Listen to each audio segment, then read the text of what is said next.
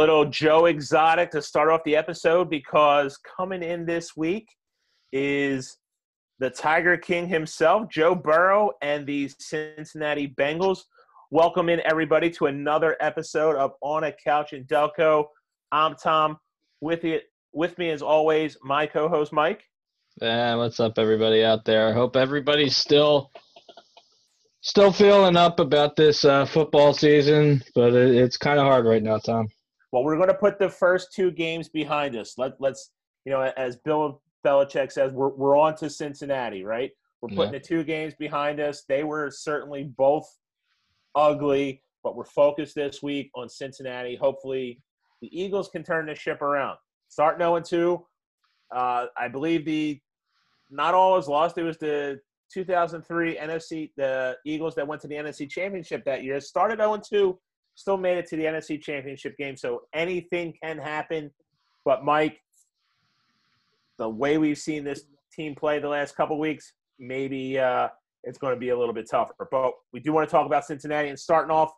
Uh, what we want to do, let's talk about what's a topic that's big across the NFL and injuries for this week's game. Okay, um, just as far as the injuries go for this practice, uh, All right, thank you, Andy Reid. I will take uh, my time now, as you will say. Time's yours, so time is now mine. Thank you. I think I might have to take five breaks during this. Uh, I might have to go get another beer and maybe go to the bathroom after I read all of these injuries. I'll go from the bottom up because the bottom's the good news. Last week, I feel like I started off with the bad news. So we'll start with the good news this week.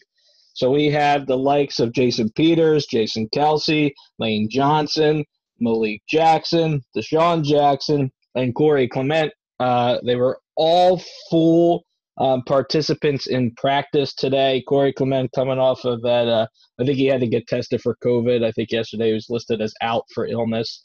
I think we can kind of just surmise that that's probably a COVID test or just waiting for that to come back. But everybody else was uh, was nice, uh, full participants. Nice to see everybody out there, especially Lane Johnson. Um, even though it didn't help us much last week, but you know we're moving on. We said we're moving on. We're Um, moving on, and, and we got a lot of players ready to go this week, Mike. Yeah, but we also What have a lot of could be players.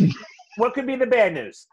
There's a lot of bad news, but I'm going to start with even better news, um, especially with the news that came down yesterday with Jalen Reagor.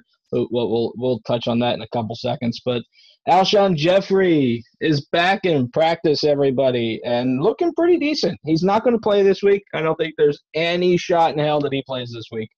Um, if he does, I will be absolutely floored. Um, but I think he needs a whole nother week of practice. But it's great to see him back out there. Um, it's been almost almost a full year, I guess. In a couple weeks, it would have been almost a full year since his uh, his foot injury. So thank God he's back in, in practice, especially with Jalen Reagor now going down for probably four to six weeks. Um, I, I think they're saying three to five, but it's probably going to be like more more like four to six um, with that UCL tear in his thumb. He did have surgery yesterday. Um, so that's never a good thing, especially with wide receivers, because I mean the, the thing with wide receivers, they kind of need their hands to catch. I mean that's just kind of how it works in, in in the world. If you're a wide receiver, you catch balls and you use your hands. So if that UCL um, isn't healed and it's not healing properly, he might be out longer. But here's hoping he makes another miraculous recovery like he did with uh, what was it a groin or hamstring during practice uh, during um, whatever they're calling it summer summer camp whatever frig it was uh, with this whole covid thing going on and he was supposed to miss like the first three weeks of the season and somehow played week one so hopefully he comes back and comes back pretty quickly uh, the other two uh, do not, did not practice were Fletcher Cox. Now, it's a it's an abdomen injury, which means it's probably in the realms of a uh, sports hernia. So that's uh, that's not good, not good news at all. No, that is Um, that is a tough one. That is a tough. One. Yeah, that I said when he made that tackle last week. Um, I forget who the hell he was tackling. It was one of the obviously one of the running backs. I think it might have been Malcolm Brown, but he just kind of reached out with with both arms, but it, it looked like his whole body went as soon as he uh, as soon as he went to go make the tackle. I I said to myself then, I'm like, ah, th- this isn't going to be good. He's either going to be out for for the rest of the game, but he wasn't. I don't even think he missed a play. Um, but but now we, I, I'm starting to fear that it's a sports hernia, and that's tough to play through. So we shall see how that goes.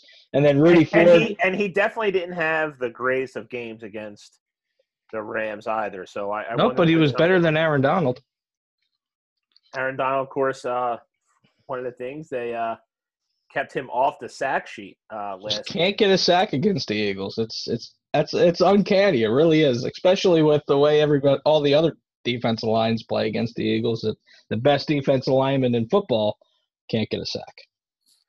I guess they uh, rise to the challenge. But yeah, I agree. Fletcher Cox, if he's not able to go on Sunday, I, I have kind of my list of, you know, I think the big keys for this game and and the defensive line plays into that. So that'll be a uh, a tough one to overcome. Luckily, they have some depth there. That is the uh, probably strength of the defense, but it'll still be a uh, a tough one to overcome for the game.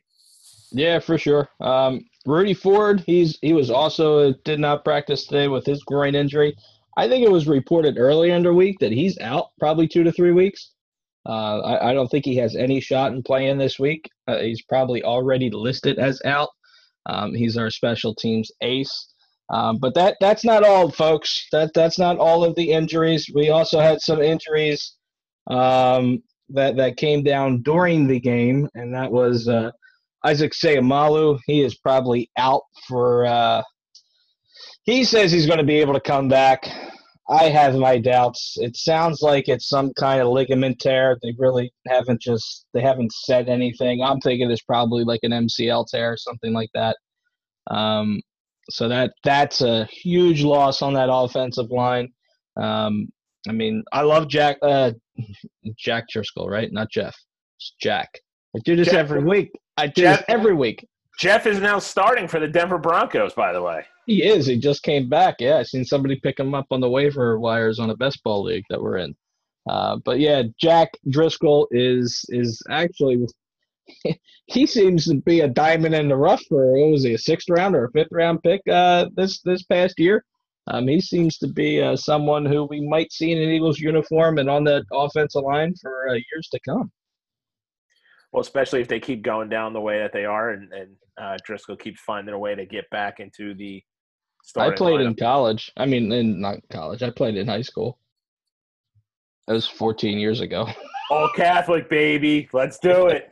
I gotta What- tell what's you. that? What, what's that one video? I can play two years Yeah, varsity. two years varsity, baby. Go birds.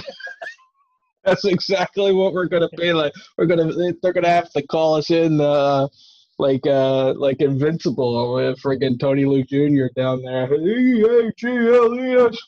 We're all gonna be in line. Oh, it's gonna be terrible. All the fat guys, all the all the guys who, who can sort of kind of play will be out there um, vying for a position on the offensive line. But Just had to have a quick first step. yeah, quick first step. You got you gotta have you gotta got quick hands. You gotta make sure you don't hold. You, you'll be all right. It'll be you'll be good to go. Am I missing any other injuries? I feel like I'm missing like 16 other injuries that happened, but I, I can't I can't off the top of my head. I'm, I'm just sick and tired of injuries, Tom. Yeah, and it's something that's affected obviously the Eagles. And then when we talk a little bit about fantasy later on, I mean, all around the NFL, uh, injuries seem to be the uh, big topic. But as they say in football, next man up. So I think the Eagles are coming into Sunday's game against the Bengals. It's definitely a must win at this point, especially if you look at the three teams that they have coming after this. Uh, they're playing. I, I don't. I don't recall the exact order, but I believe it's San Fran, Baltimore, and Pittsburgh. uh, in, in some order make up the next three games? No, you're shaking your head. No. Oh, blessing himself. I'm trying to watch him on. I'm Zoom there. blessing. I'm blessing myself. I'm just shaking my head to the thought of those those teams and having to play them. We we could really easily be uh we could be 0 and 7 but over the next Yeah. five weeks. This is not good.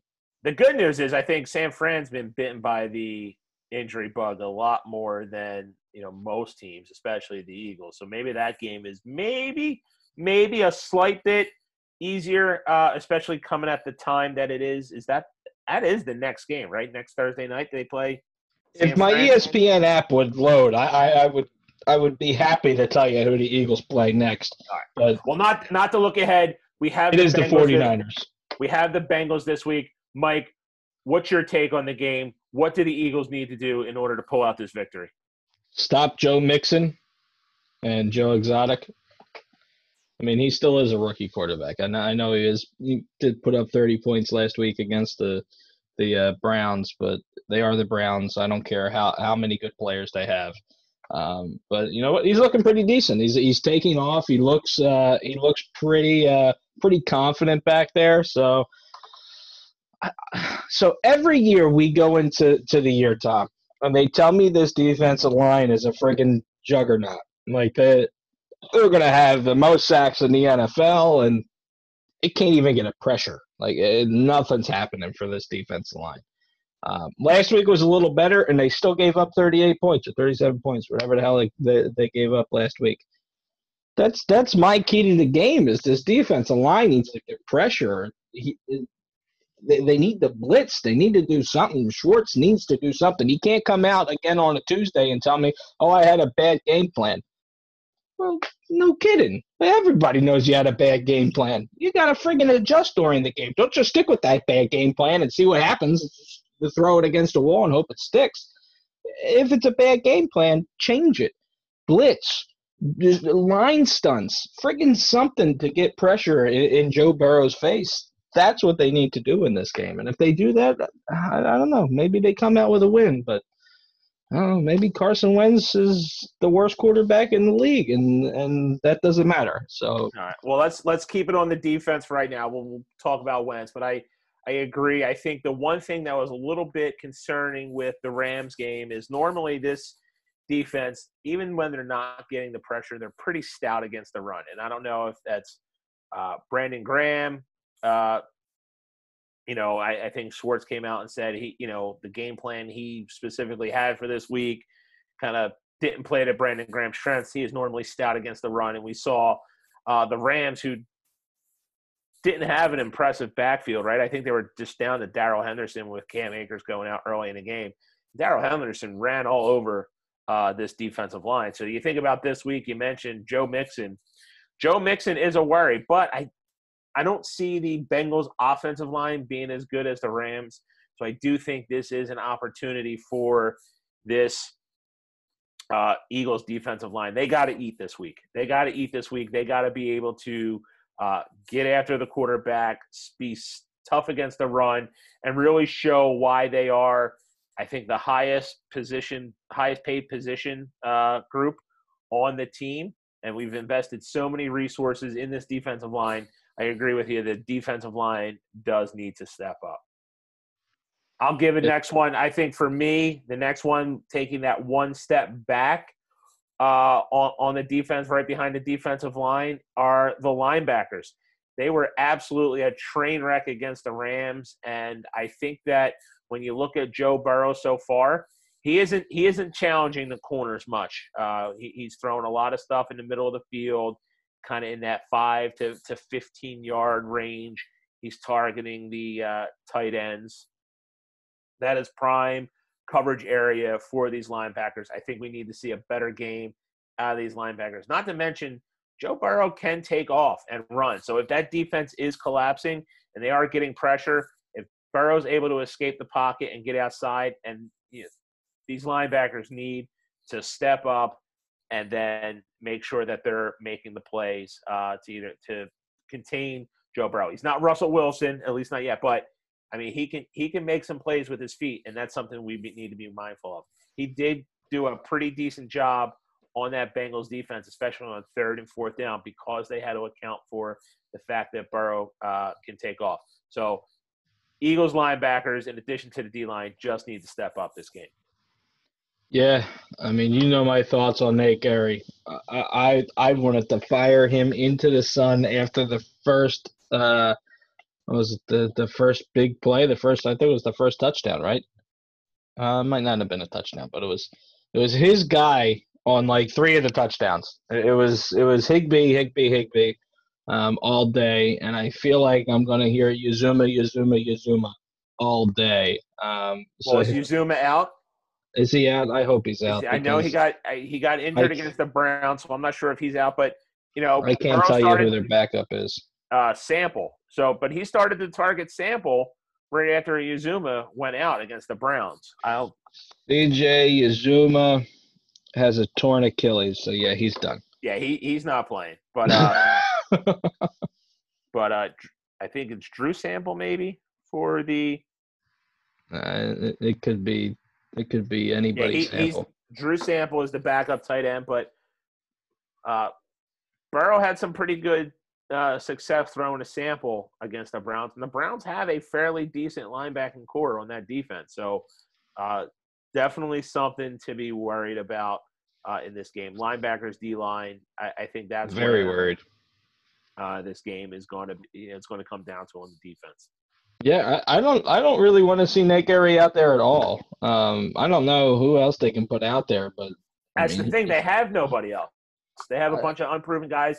Davion Taylor's the third round pick, but he's not ready. Yeah, no, he's Sean, he's Shaun Bradley, Shaun Bradley. Shaun Bradley. I did say in our draft episode, I do think that Shaun Bradley will end up starting for this team by the end of the year. I he might start this week.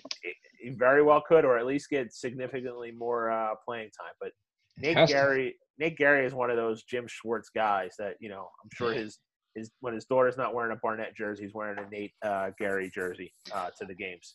Yeah, well, I hope. Uh, and not that I, I love to see the Eagles do well. I love to see him right the ship. But if they can't, he, he is the guy that's gone in my eyes. He's been here for four years.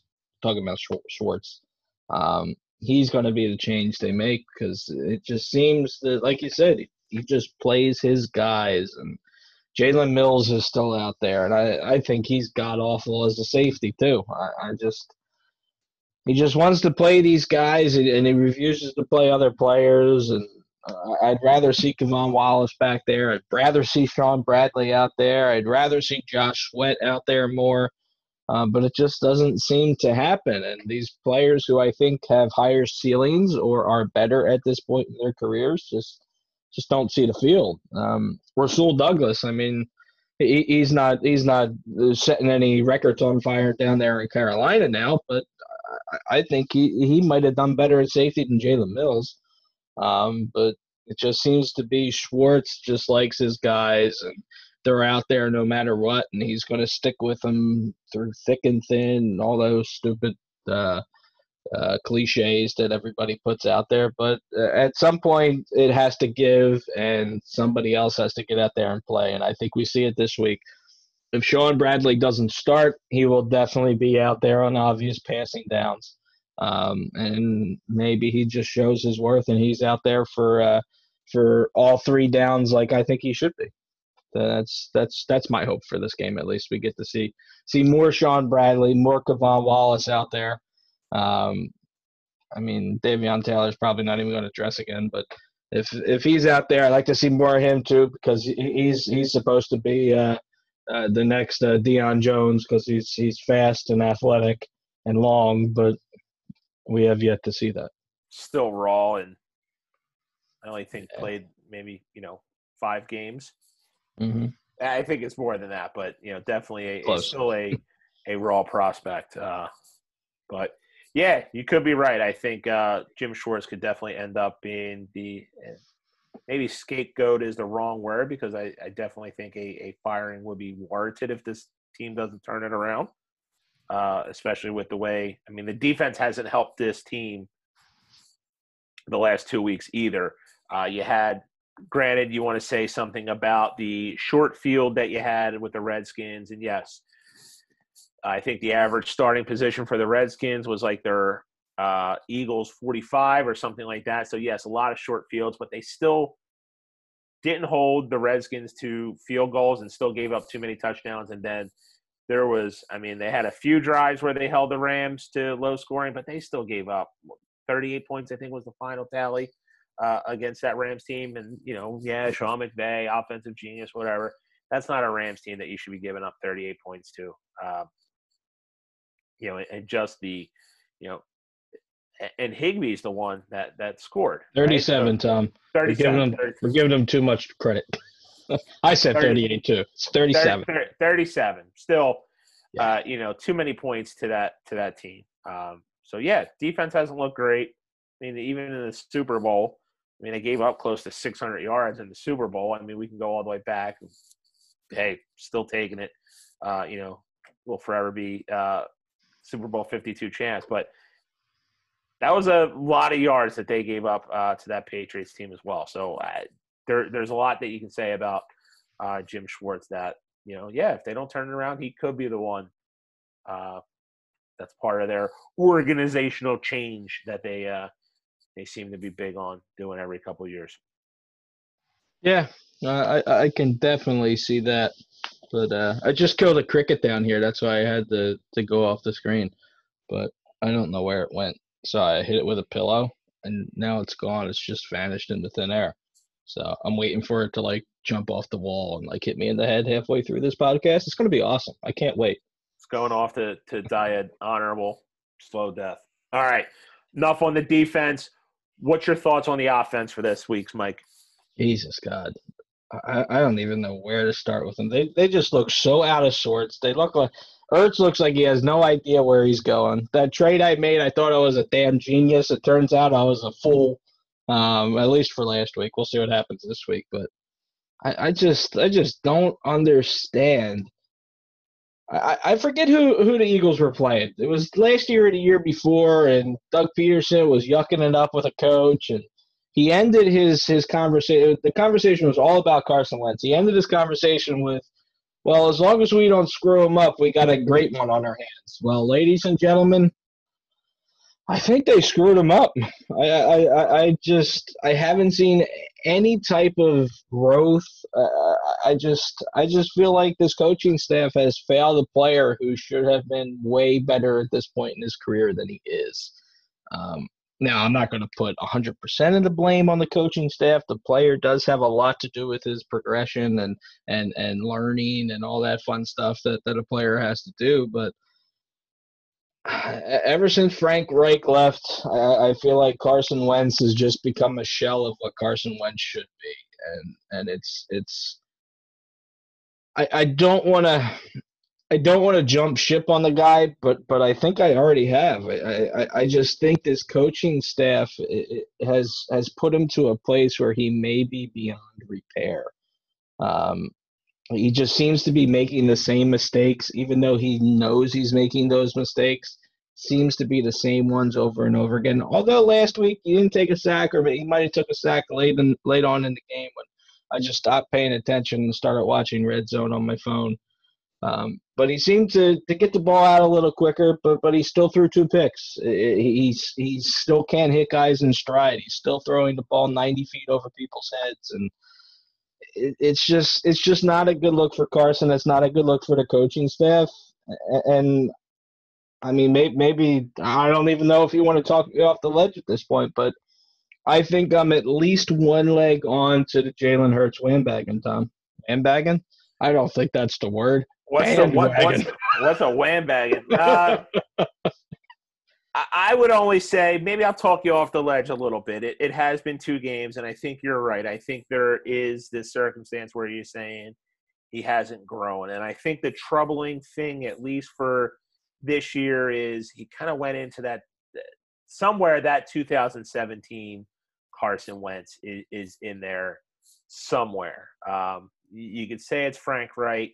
I, but you figure ended that 17 injured, didn't have a great training camp for 18, ended the 18 season uh, heading into 19. Started to show some signs at the end of last season. We thought this year he was going to come in with, you know, a full training camp. And I get COVID and everything like that, but um, you know, for all intents and purposes, he had a full off season to to work out and do everything.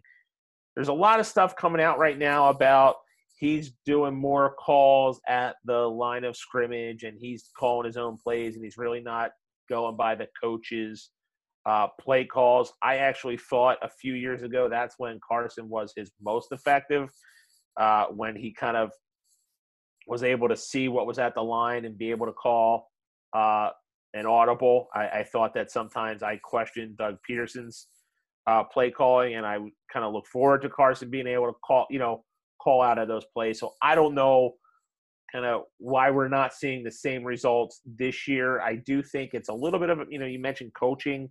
Uh, the fact now that kind of Press Taylor is the kind of pseudo offensive coordinator and him and Carson Wentz are best buddies. I do think, by the way, Press Taylor is facing off Zac Taylor as the head coach of the Bengals. So brother against brother, I guess, on the offensive side of the ball. So that's uh, something interesting for. Did we get the wrong brother again? Well, the Bengals are uh, the Bengals are zero oh and two as well. So. Well, uh, I mean, they also have a. You know what, Tom? I'm going to let you finish your point because I have something to throw throw past. All right, but you know, so I think there's a dynamic there where you know maybe a, a firmer, you know, a kind of more of a a tougher coach would be a better uh, situation for Carson where it's not the player's coach, it's not the uh, player friendly coach, and somebody more of a kind of a that has a firm hand with Carson, almost like a Jim Schwartz, but on the the offensive side of the ball. I mean, Jim Schwartz kind of is more of a firm kind of not a player's coach necessarily, unless you're his guys, of course. But um, I think that's part of the problem that we're seeing with Carson Wentz. There's just no accountability. It's almost like he is viewed as the starter. He'll always be the starter. He, he's kind of embedded. If you want to be honest, I mean, he hasn't won anything, right? Nick, Nick Foles' Super Bowl. Uh, I get it. He's the one that got them there, but it was no small feat to actually win in the playoffs. Uh, so I think that's part of the problem. I'm not ready to jump ship yet. It's been two games. We have seen teams, we have seen quarterbacks start slow, two games. Let's see how he responds. This should be a Bengals team that the Eagles team that we thought coming into this season should be able to beat up this team pretty uh, pretty well. But the stats are the stats, and if and if you look at you know if you use by any statistical measure QBR passer rating, he has a lot more bad to average games than he does very good games. So that is something that I think we need to be uh, mindful of. But for me, for this game, I think he just needs to work within himself, right? Work within the offense.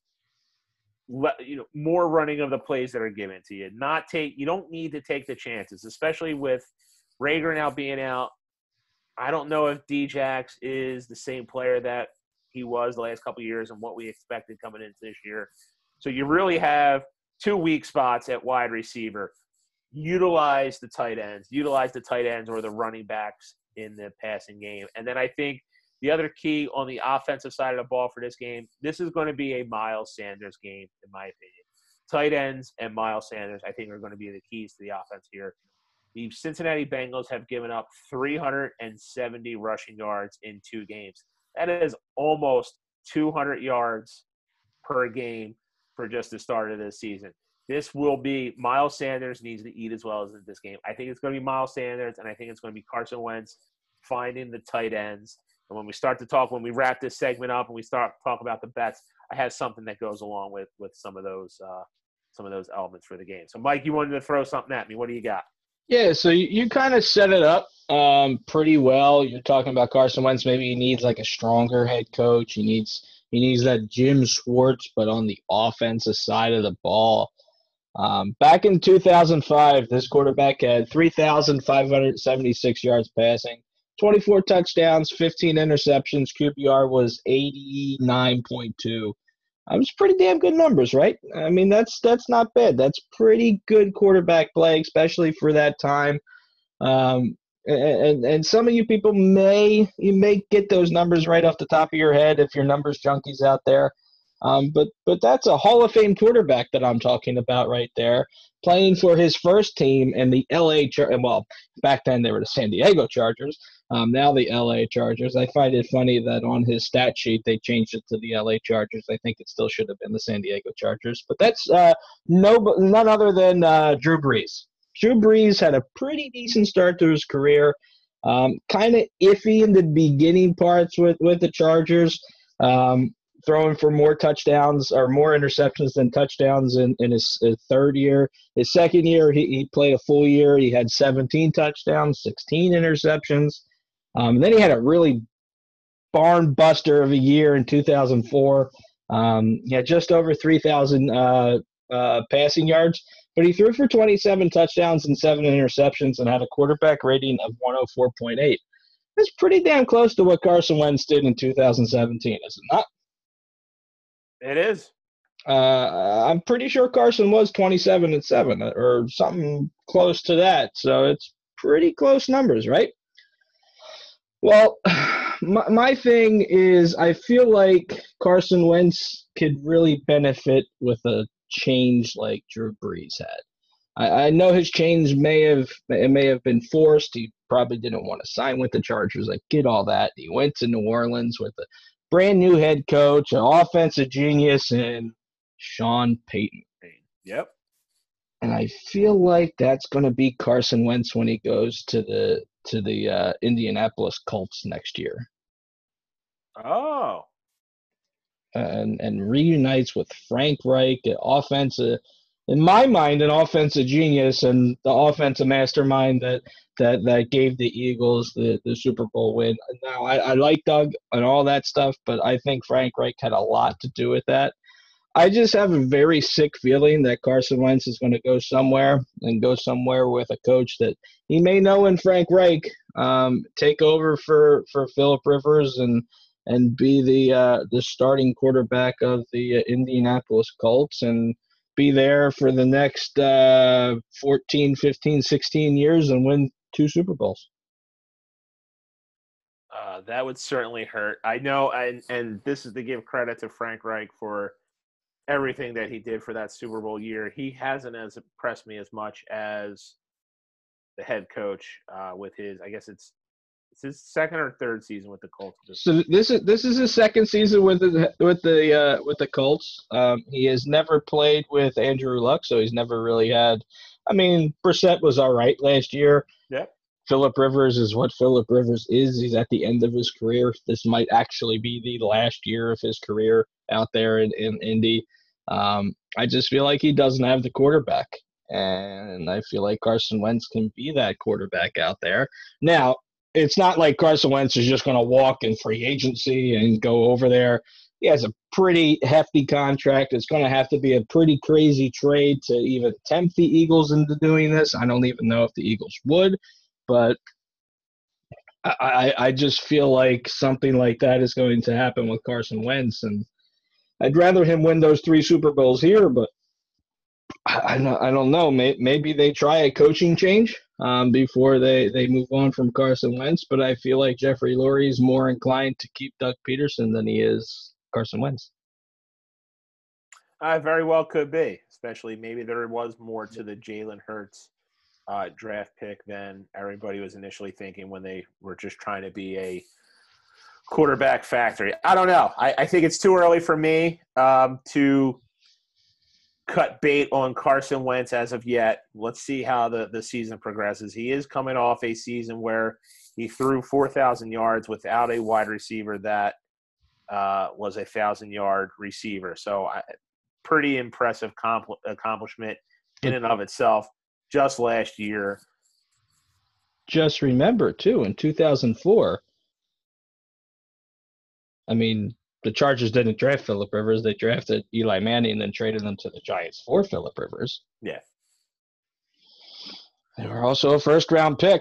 I mean, I know Jalen Hurts was a second round pick, but you yeah. know what?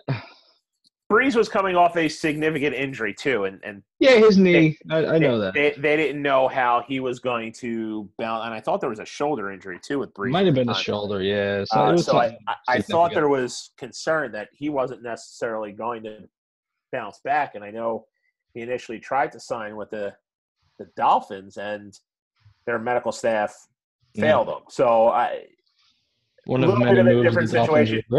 Yeah, maybe if Wentz ends up this season injured, yeah, you could be seeing something like that happen where uh, they're trying to entertain a trade. I definitely think that would hurt his value if he ends the season injured. So I don't wish. I- Yeah, I don't hope he ends up injured. also maybe not the uh, the year to do it. Um, but anything can happen. The Eagles are definitely uh, the one organization that is not uh, afraid. You know, has no, been known to surprise us with some of their moves, and that could be another one that uh, could be down the path. I'm not ready. I think Mike Mike has one leg and three toes That's onto the onto the Hurts wham Uh, I'm I'm still team Wentz for the time being. I I, I want to give him a couple more games. Who knows? We we could be sitting here in a few weeks, and the Eagles are four and two after going on a four game tear against three of the best teams in the league, and then we're all my you know we're saying Carson Wentz is back. You never know. I hope so. I hope so, Tom. I really do. But that being said, Tom, are we ready to make our picks for Sunday? I'm ready. All right. Well, I'll start off with my picks. So keep in mind, just to recap, the Eagles were a six and a half point favorite against this Bengals team. That number has gotten bet down so far at this point down to four and a half or Yeah, four and a half points. So some Bengals action uh, on this uh, game so far. Mike, what's your picks? you know what? I'm going Eagles. I'm going Eagles money line. I'm not touching four and a half. I just hope they win by a point.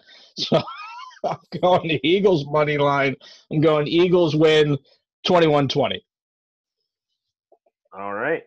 I like the score. I'm with you. I don't know what to react on this line. I would have, if you would have told me at the beginning of the season, I would have said I'll gladly take that six and a half points. You just don't know what you're really going to get with this team, and until they show me, I thought they were going to show me against the Rams team, and they didn't. I do think the Eagles win. I do like that money line bet. Uh, I'm staying away from the spread here. I think it could end up being closer when crazy stat, I don't think the Eagles have beaten the Cincinnati Bengals since like the year 2000 or something like that. Uh, the closest they got. I remember the last time I seen them play at the lake. It was Monday night, and they got their asses whooped.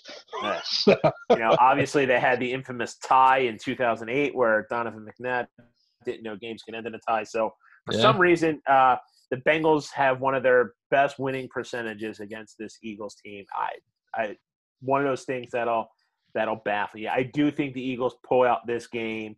They get the win. From a player prop standpoint, if you want to bet something like that, I talked about the tight ends earlier. I'd be looking to see what the receiving yards are for Dallas Goedert in this game. Now, the Cincinnati Bengals are ranked 20th against tight ends uh, in terms of receiving yards. So I would be looking, you know, obviously the same kind of logic applies for Ertz. so But- Ertz last week was 46 and a half, and I think Goedert was like 39 and a half or 36 and a half. So you probably see similar numbers this week. I think you're going to see similar numbers in that 36 range. I'd be looking to bet the over on Goedert. Ertz is always going to get the higher number because he, he's deemed as the tight end one, and uh, Dallas Goedert is the tight end two in this offense. But what we've seen these first couple weeks is it is pretty much a 50 50 in terms of uh, targets to both of them at this point. So I'd be looking for Ertz to uh, go over on his uh, receiving yards. And then I may sprinkle, I talked about the rushing game, I may sprinkle a little bit of a Miles Sanders anytime touchdown in this game as well. You know what I'm going to look for, Tom? So I'm with you with the two tight ends going over, especially because, no, yeah, yeah, yeah, yeah, yeah. Whatever I'm trying to say, whatever word it is. It's too late. It's 10 o'clock. I've been talking since 7 o'clock this morning. I'm going to go with the over on both of the tight ends, but I'm also going to look for what John Hightower's number is as well. Um, he's Okay. probably going to be the guy that takes over regular snaps. So whatever his over number is, probably going to be low. It's probably going to be like in the in the twenties or thirties. It's probably not going to be high because I don't. He might have one target this year, um, but he can get that over number in one foul swoop with a seventy-yard touchdown. Tom. All they need is one connection with him down deep. You're right. Yeah, I I I, I think that would be a pretty good play because the overs pro. I, I, well, with with the numbers not being out, the the over might not be as heavily favored as it probably would have been with Reagor in the lineup, but it's still probably going to be in the plus two hundred, plus three hundred, somewhere in between those na- names in between those two numbers. Um, but I, I can see that number um, definitely being over. It's probably going to be I'm going to give it like um, 24 and a half yards because I just don't think he's. Uh, I, I think he might have seen the ball once. Um, I think it, think was he was he the one that it was uh, targeted on Carson Wentz interception, the second interception in the Washington game? I think he was. He was the second one. Yep. Yeah, so I mean, I, I can see it being pretty low, but I can also see it being in the 40s because they know Jalen Reagor's out. So that number is really going to be dependent on how high or how low it is for me. Yep, there you go. Now, Mike, I'm not saying this is the line, but what if it was? If you had the over under on J Jaw receptions set at a half a reception, what are you taking? Under. Under. Uh, talk about another waste of a pick. And so you know what? Hard. I'll give I'll give his I'll give his targets on Sunday over under one and a half.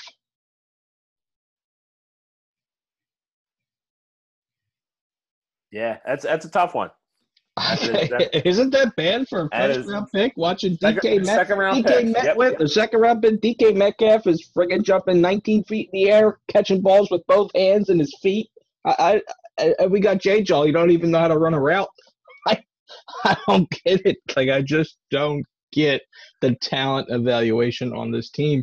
I, I wish I could find real quick the the, the soundbite of of um, Howie Roseman just absolutely slobbering over this guy once they took him uh, two years ago. But Jesus God, it's this that this might be one of the biggest bust of a pick that they've ever had. Oh, absolutely. And, and even say if you go back and watch the film, they say that the on that intercept, the key interception in the Rams game, you know, as they were driving, you know, J. Joe didn't run a great route, and you know, an alligator had, body is what. Uh, if you had better positioning, you know, if he ran a better route, maybe maybe the corner's not uh, there to make the play.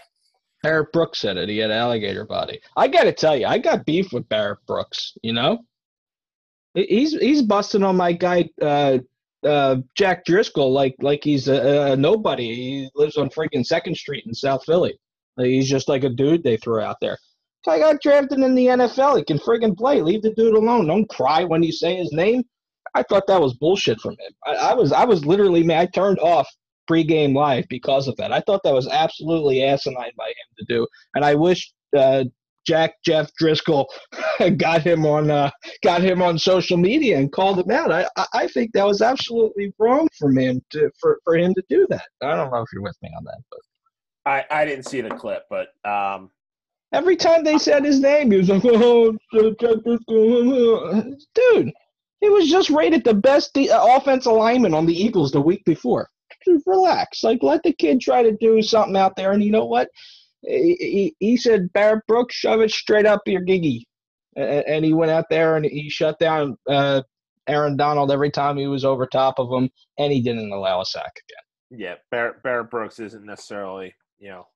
I, I told my father-in-law who, who I really go to for uh, football expertise. I said, you know what he's trying to do? He's trying to make himself into like a gimmick kind of a dude, so he gets an ESPN job. He's a uh, he's a poor man poor man's Booger McFarland, and that's, that's saying bad. something. That is bad.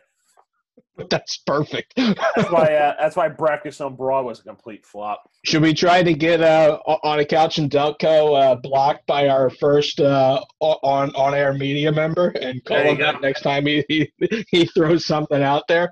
It's like, shut up, you poor man's Booger McFarland. Oh, we get blocked right away. I'm doing it. There we go. All right, Tom. So I got the Eagles to win 21 20. You got the Eagles just to win. You don't give a crap how it happens. Yeah, um, I'll, I'll, I'll, go. I'm, I'm around the same, maybe a field goal, 23 20. How about, um, okay. you know, a, a, maybe uh, a game 63 yard field goal. 63 yard field goal that turns the season around. Kind of like the the Giants game back in 2017. They were one and one. Right now they're 0 and two. They were teetering on a loss, and they got this big miraculous field goal, and then went on a Super Bowl run. TJ Higgins scores a touchdown, pees on the goalpost. It causes the unsportsmanlike penalty. Just a rehash of everything that that happened. Oh my God, that would be spectacular. Hey, I take it. All right. Switching Okay. gears a little bit, we are scoreboard watching, and, and what do we got so far? Because we're obviously watching the uh, Marlins and Braves tonight. Because as it stands right now, Ooh, Phillies find themselves a half game back of the Marlins for second place in the East, which would guarantee them the uh, a spot in the playoffs this year. So Phillies have three games left uh, and a half game back. And Mike, you, you had a little uh, sound of excitement there. What do you got for us on the on the score?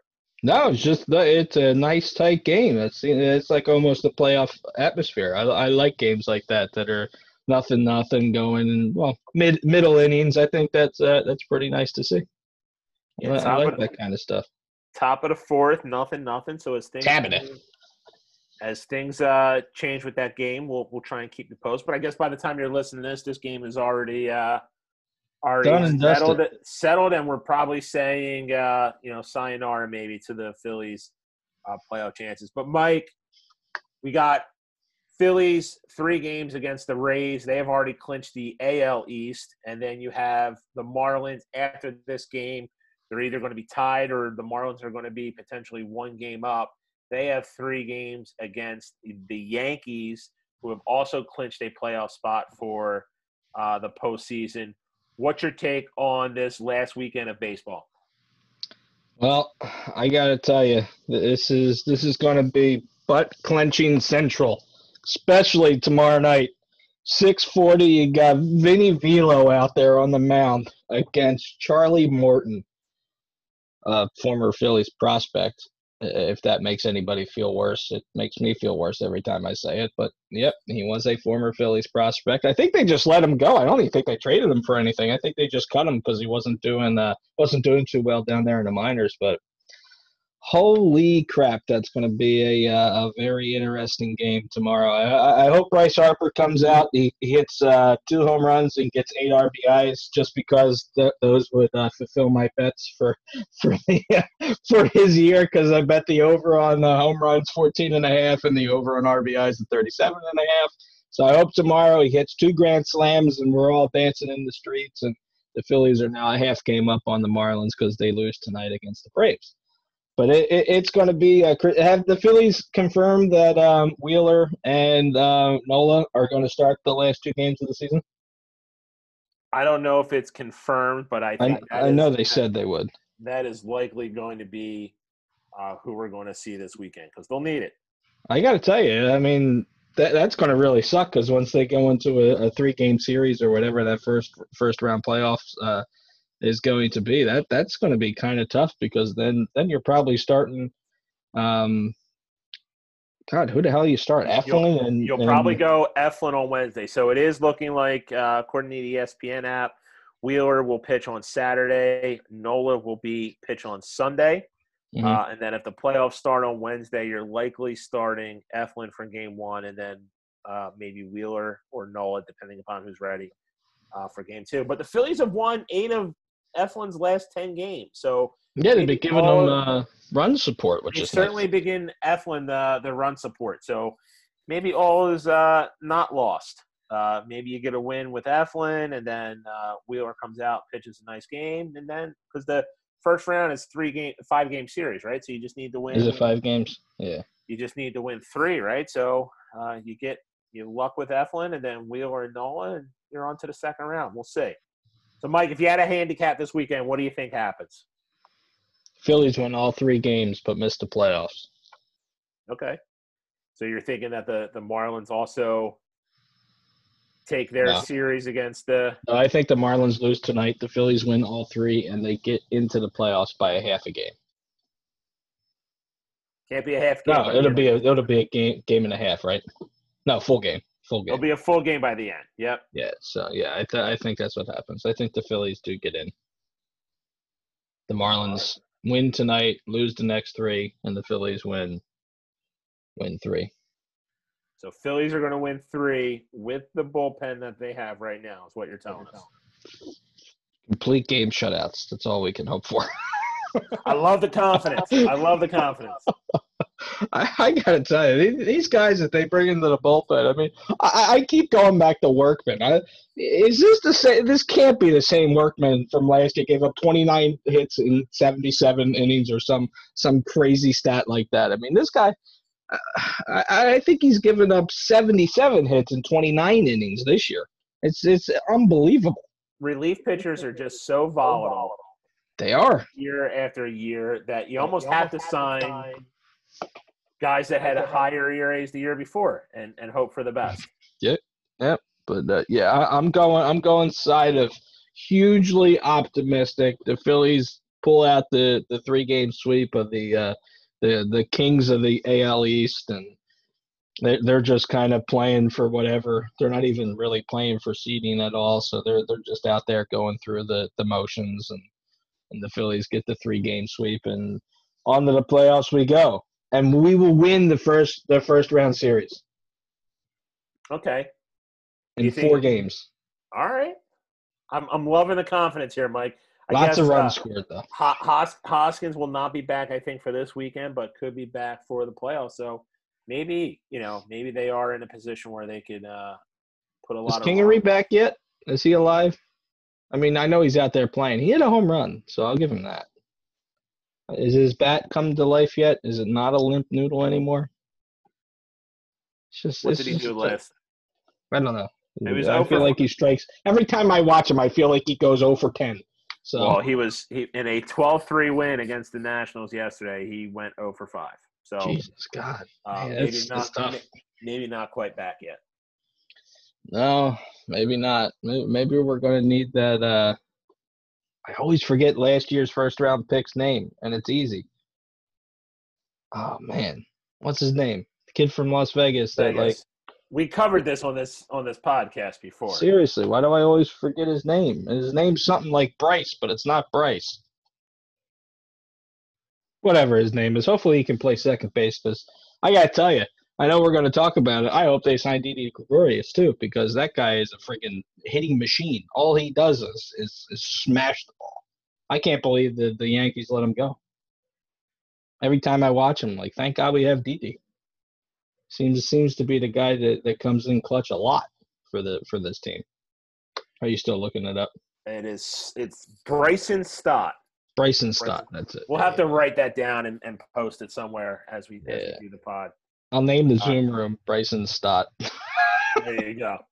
But Mike, I do want to have some big news from my standpoint, and I know you said we were going to touch upon it. Um, I- for the last couple weeks, we've always concluded the episode, and I've said sign JT. Um, I have. I'm going to take a step back from that position. Uh, not because it has anything to do with JT. I still think he is the best catcher in baseball. I absolutely uh, want him part of this lineup, and I am really just frustrated and disappointed that it hasn't happened sooner. And for that, I think Klentak needs to be the one that needs to be going, and not JT. But news came out uh, last week that the Phillies and, and some other Major League Baseball teams as well are going to be looking at uh, at the end of the season uh, doing some organizational cuts where you have people in the administration, obviously with no fans in attendance, uh, a lot of Major League Baseball teams are losing a lot of money. I think the article mentioned that the Phillies are losing like 145 million dollars uh, this year, so they're going to be making some some cuts to some of their uh, their staff. I think the Phillies have about 500 non-baseball play, you know, employees.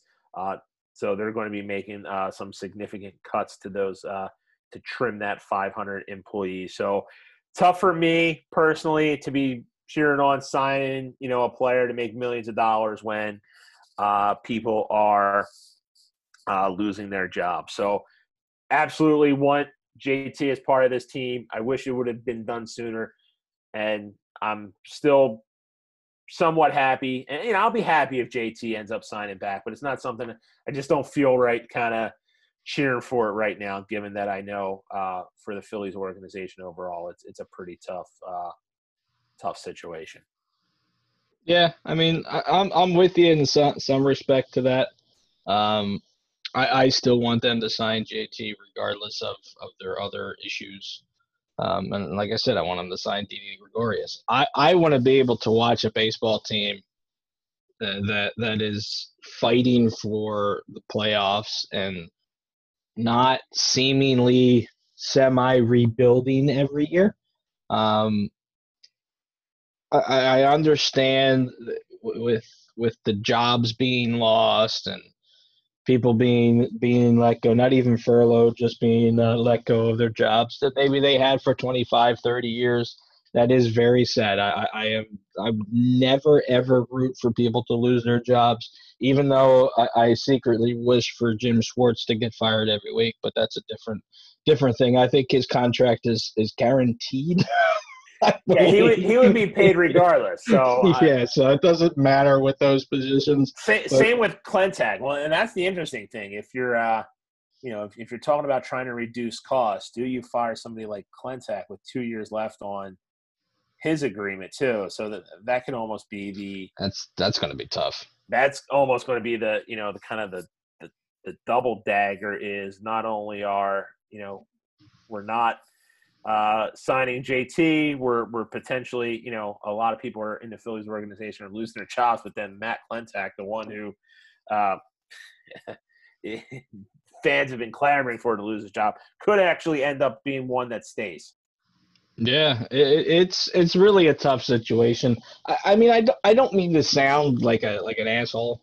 It, it's just I want to see a good team out there, and, and I have a reason for it and maybe I'm just a paranoid Philly fan, um, Philly fan in general, not just the Philadelphia Phillies fans. But Bryce Harper came out yesterday and said he expects this team to win these three games to make the playoffs. Not only make the playoffs, he wants to make the playoffs to market the Phillies teams to some of these bigger free agents out there. I know in his mind JT's already staying um, because that's what Bryce wants, and and I, I got to tell you, if if JT doesn't come, the Phillies don't make the playoffs. The Phillies then tell Bryce Harper that hey, we can't sign players because we're losing money because of the COVID thing. If I was Bryce Harper, I'm asking for a trade. Give me to the Yankees right away. Get, get me get me to the LA Dodgers right now. Like I want out. Like if you guys can't field a, a, a team, you can't improve the team.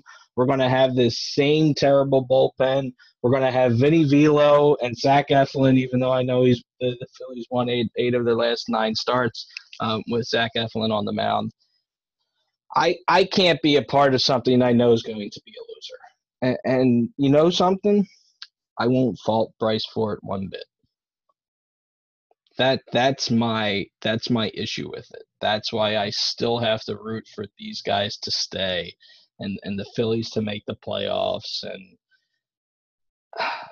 I mean, I, look, it might make me sound like a terrible player, a terrible uh, person that th- these people are going to lose their jobs, but I still want the Phillies to go out and spend hundreds of millions of dollars on players. But I do. I, no, I just, I, I, think we all want a competitive team. Absolutely. Yeah. I mean, I, just can't see the the saga we went through two years. Well, is it two years ago now? Or last last last spring, I guess it is, right? Last spring, yeah.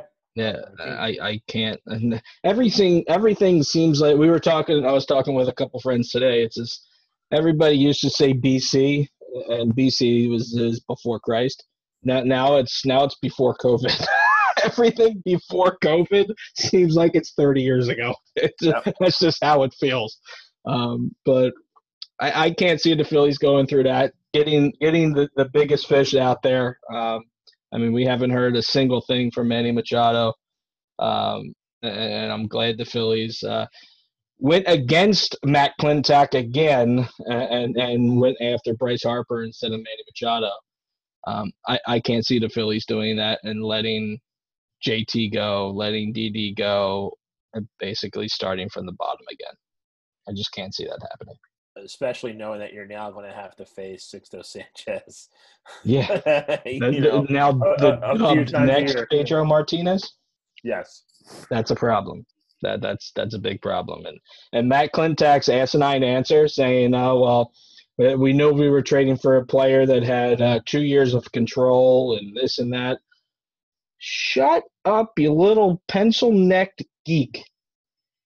I, I, I every time he talks, it makes my skin crawl because he has no baseball sense whatsoever. He's another one like Howie Roseman. I don't think Howie Roseman knows how to throw a football, even though I've seen him do it. I, I, I don't think he can evaluate talent at all. They're just good with the cap, good with numbers, this and that. He- He needs to go be in an analytics team somewhere and not be a GM because he, he just can't build a team. And, Is he, a, and- is he a poor man's Billy Beane? We keep using that. Is he a poor man's Billy Beane? See, he, he no, he's not even a yeah, I guess very very poor person who never had money ever, and at least Billy Beane can can figure out what a baseball player looks like, since he was one. So, I mean, I I- can't see Matt Klentak ever picking up a baseball in his life. Have you ever seen him throw one? No. Yeah, so man, I'm I'm so far out on on Klentak. I hope he gets fired, even though they have to pay him for the next two years. And I hope they sign JT to a 10-year, 500 million dollar contract, and Didi to a three-year, um, 100 million dollar contract. And here we go, Three years, hundred million for Didi. fucking whatever the hell it takes. three, three, and thirty-three million dollars a year, whatever it takes to keep to keep Didi. Um, I, I don't even th- not just for his hitting. I I think he's like a he's like another coach out there. He's like a he's our a, a leader. He's like Kutch. Like Kutch isn't that great anymore, right? Yep. I mean, he, he's just he's not hitting that well. But you know what? People look up to Kutch and people listen to Kutch, and that's why he's still on this team. That's why he's still in the lineup every day because he leads by example. He goes out and he gives it his all in the outfield, gives it his all uh, uh, uh, every at bat, and that's what I like. But Didi goes and does that and produces. So that's why Didi needs to be here, and JT needs to be here because he's the best player in baseball behind behind Mike Trout. And and that's my honest opinion. I think the Phillies have two of the top well, maybe two of the top ten baseball players, maybe three of the top ten if Aaron Nola's on his on his uh, horse, and and that alone should should get the Phillies to a World Series uh, with with a general manager who knows what to do, Who can put a and I- full team together? who can put a full team together, who's not afraid to make trades, who's not afraid to give out contracts, and that man is Ruben Amaro Jr., like we said a month ago. And I hope he's the next manager or next GM of the Philadelphia Phillies. I hope they go somewhere outside the organization. I, I you know, I, I've grown to They did that. They did that Klentak. I hope they do it again. Uh, I've grown to appreciate Rube o- over the years, but uh, I would look for a different uh, change of pace. I want Ed Wade back. Well, he is back, but I want Ed Wade as the assistant GM too. There you go. All right. Anything else on the Phils? No, they're making the playoffs. They're signing JT and they're signing Didi, and and everybody's gonna be happy.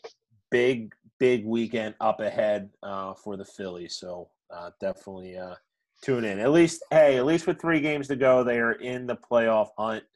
Um, that's a step in the right direction. And, and maybe if uh, Klentak actually did trades that improve the bullpen instead of actually making the bullpen ERA get worse, uh, And look at Pivetta too. He's a freaking world beater up there in in in, uh, in Boston. What the hell is going on? This world sucks. I don't know. I, I, I just think Pivetta needed a change of scenery uh, at that point. Yeah, but you know what? He had those. He had those type of games in his Philly uniform Yep. too. absolutely. So it just happens. So fantasy time. Fantasy time.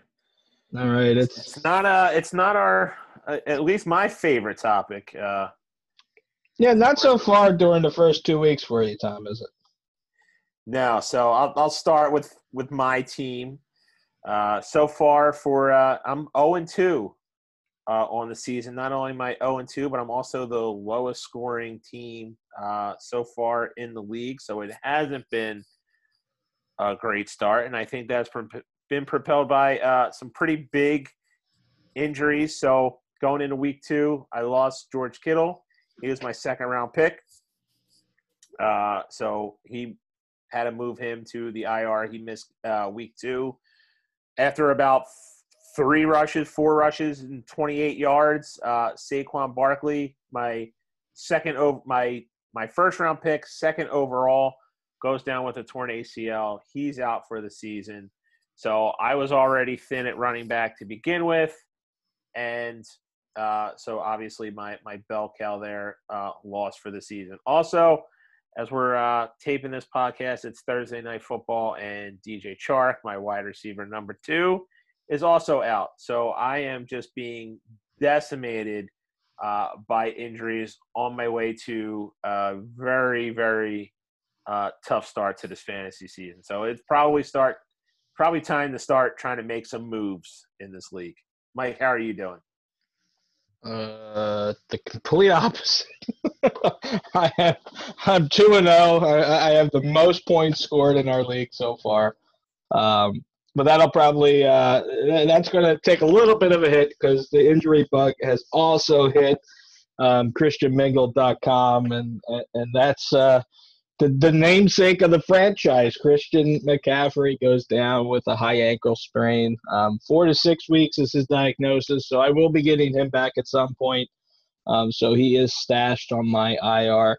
But my problem is the same problem I have every redraft league. I, I seem to go heavy wide receiver and just absolutely forget about the the uh, running back position. So um, I got lucky um, with the Jonathan Taylor um, and Marlon Mack situation with Marlon Mack going down with a, a gruesome injury um, week one. Um, so now Jonathan Taylor is my bell cow back, which is nice. But then my uh, my RB two this week, um, who who should be RB one for the uh, for the Giants, but that's not saying too much. and that's Dion Lewis. I got to start Dion Lewis as my RB two this week which is uh, which is not good in my eyes. Not not good at all. Even though right now I'm favored to win 51% to 49% for my opponent. Um, my opponent has absolutely been uh, decimated by injuries too, with Phillip Lindsay going down. Um, uh, who else? Uh, Deebo Samuel going down. His namesake is his name is Sutton. Got to give his namesake has gone down IR, done for the year, and Courtland Sutton. He has just dropped him off of the roster. Um, again, another move that that helps me, uh, unless uh, uh, Jerry Jeudy can't play this week um, because he is not questionable. But as of right now, I mean, I, am being carried by Russell Wilson, Metcalf, and, and Jonathan Taylor the re- the rest of my team looks all right this week. Uh, I got, like I said, Wilson, Metcalf, Taylor, Chris Godwin coming back from injury. Um, I have uh, I have Kenny Golladay also coming back from injury um, this week to play his first game. So I have my actual um, wide receiver one that I took um, to to play. Um, and then I got Zach Ertz, like we said, we, we think he's going to have a decent game against the uh, Bengals this week, but we shall see. Um, and then Jerry Jeudy as my flex with. Uh, I don't know if I'm sticking with the uh, Pittsburgh defense this week against Houston. Um, I, I, I just don't know yet. Um, I haven't really seen what's out there on our uh, defense waiver wire. Um, maybe I pick up the Eagles and, and see what happens with that. Um, but as of right now, that's what I'm going with. Um, I do have a couple waiver wire claims out there that, that I won't uh, allude Tom to who I'm trying to go out and pick uh, pick up. But actually, I, whatever. I'm just going after a, tight end out there that's out on the wa- waiver wire for us. Uh, doesn't really matter if I get him or not. I just thought he was a decent pickup, and if I get him, I get him. I don't, I don't. Um, and it looks like we got a couple trades out there too. Um, so I have a trade going right now um, for Kareem Hunt. Uh, the owner seems to be interested in it, but we shall see. People change their minds often in uh, in fantasy football, but uh, I know Tom. I know you had a uh, a great trade that I, I literally could not wait. I think we had to wait all week to talk about this one. So yeah. So Tom, of course, uh, last week I, I brought forth a, a trade that you know we we decided on live on air. Uh, this week, uh, right before the game started, I got a trade offer uh, to trade Saquon Barkley. Now, this is before the game started. Uh, so I'd be giving up Saquon Barkley, and I'd be getting back the Cleveland Browns defense. It was a straight up one for one trade.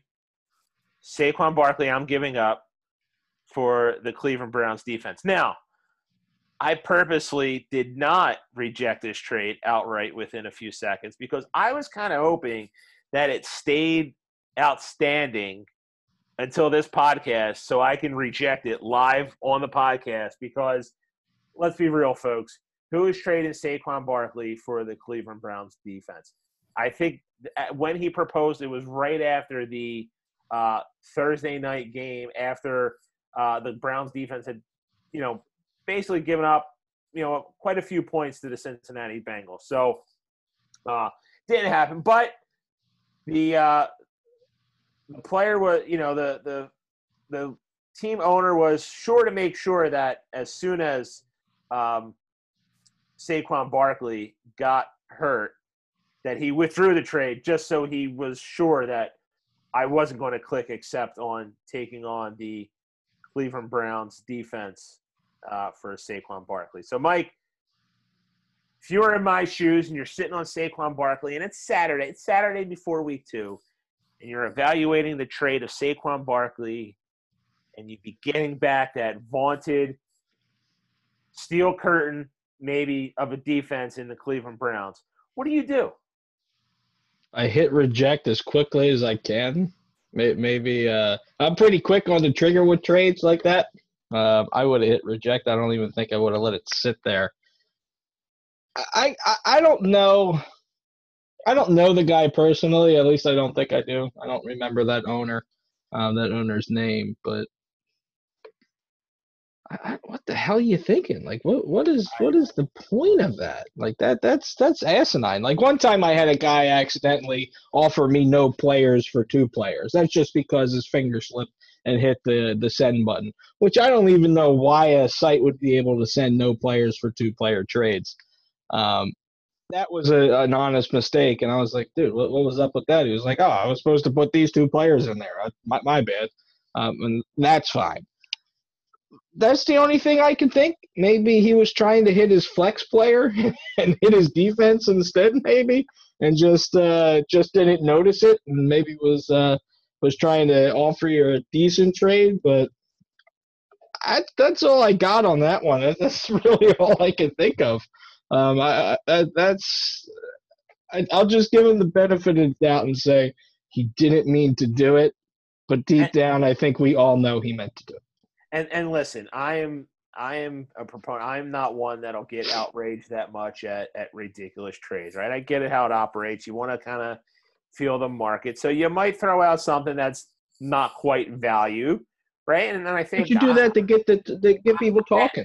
I am one to get. I try to get discussion going, right? I think one of my key things that annoy me too is anytime you propose a trade to somebody and they reject it, just flat out reject it. If you're going to reject it, tell me why. If you're if you're not interested in trading that player, then you move on. If you're like, oh, I just don't see the value in this trade, all right, then I got to come up with a little more. Do I want to do a little bit more, or do I want to see what else is out there? I think it should start dialogue um, with conversations. But that being said, come on, Saquon Barkley for the Cleveland Browns defense. Come on, man, that's I, I don't even think I would do Dion Lewis for the Cleveland Browns defense. I don't even think I've ever seen a defense get traded before.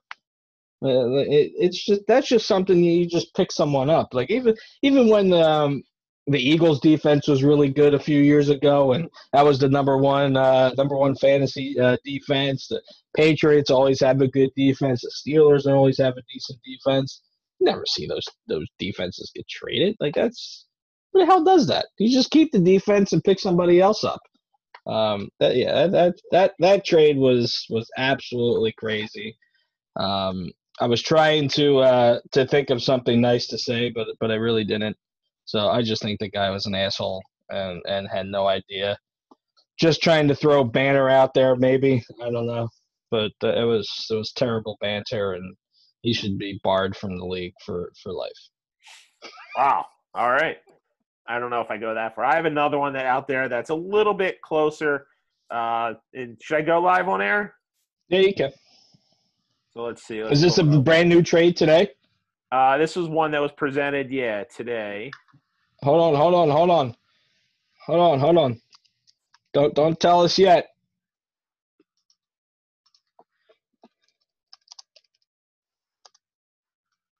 Ladies and gentlemen, can can can we is is the breaking news thing?